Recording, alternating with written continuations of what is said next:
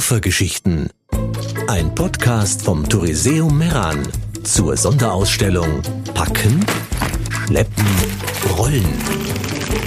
Reisegepäck im Wandel der Zeit. Heute servieren wir Ihnen eine Geschichte von Oswald Waldner, der auch als Rentner noch immer gerne Geschichten liest und schreibt, spielt und erzählt, vor allem für Kinder und andere gescheite Leute.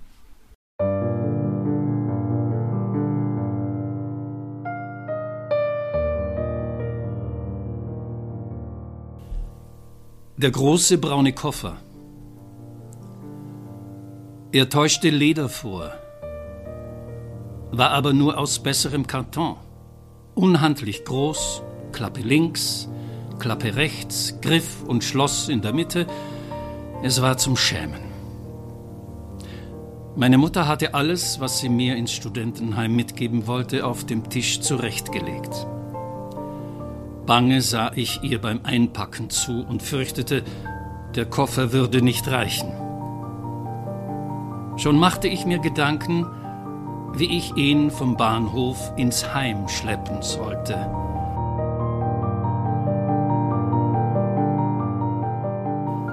Die Mutter riet mir zu einem Taxi oder mir von meinem Freund Julian, der mich dort erwarten würde, helfen zu lassen. Mein Bruder fuhr mich zum Bahnhof.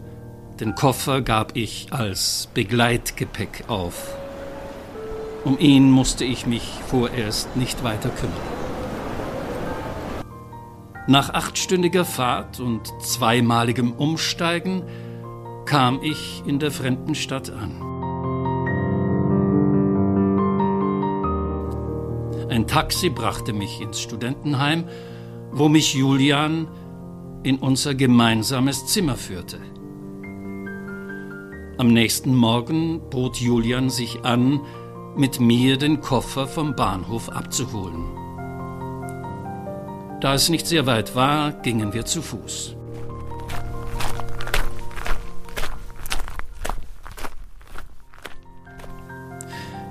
Ich nahm den Koffer entgegen und war beeindruckt von seinem Gewicht.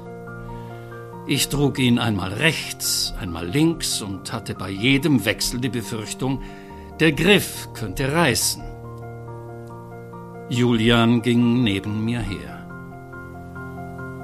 Als ich den Koffer niederstellte, die Hände ausschlenkerte und ihn auf die Schulter hob, sah ich Julian zum ersten Mal Grinsen. Bald musste ich den Koffer wieder absetzen und verschnaufen. Wir standen uns auf dem Gehsteig gegenüber. Ich schwitzte und Julian erzählte von Sehenswürdigkeiten, die wir uns in den nächsten Tagen anschauen wollten.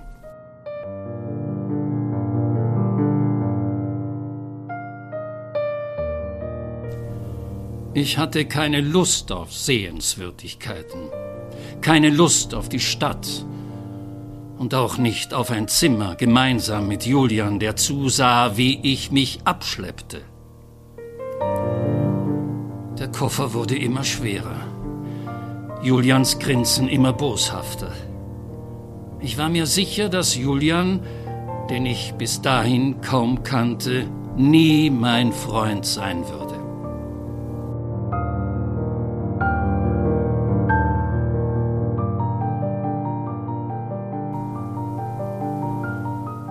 In den nächsten Tagen war jeder so sehr mit sich selbst beschäftigt, dass wir nichts gemeinsam unternahmen. Ich saß im Zimmer und grübelte. Was hatte Julian gegen mich? Was hatte ich ihm getan, dass ich ihm so gleichgültig war?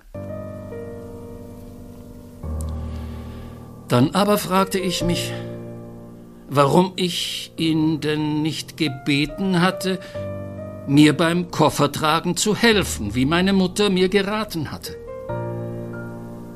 Sah Julian in mir jemanden, der zu stolz war, Hilfe anzunehmen?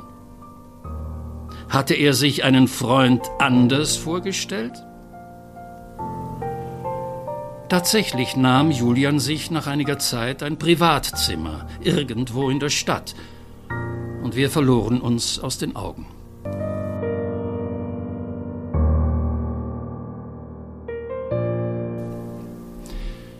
Der große, leere, braune Koffer lag bis Jahresende droben auf meinem Kleiderschrank und bildete sich wohl immer noch ein, aus echtem Leder zu sein.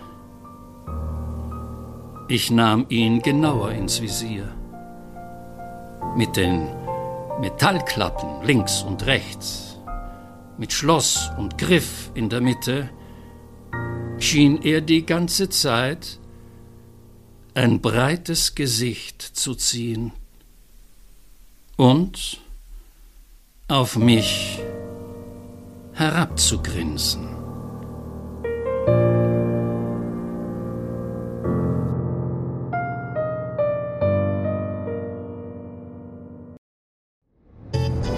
Koffergeschichten, ein Podcast vom Touriseum Meran. Jede Woche gibt es eine neue Geschichte. www.touriseum.it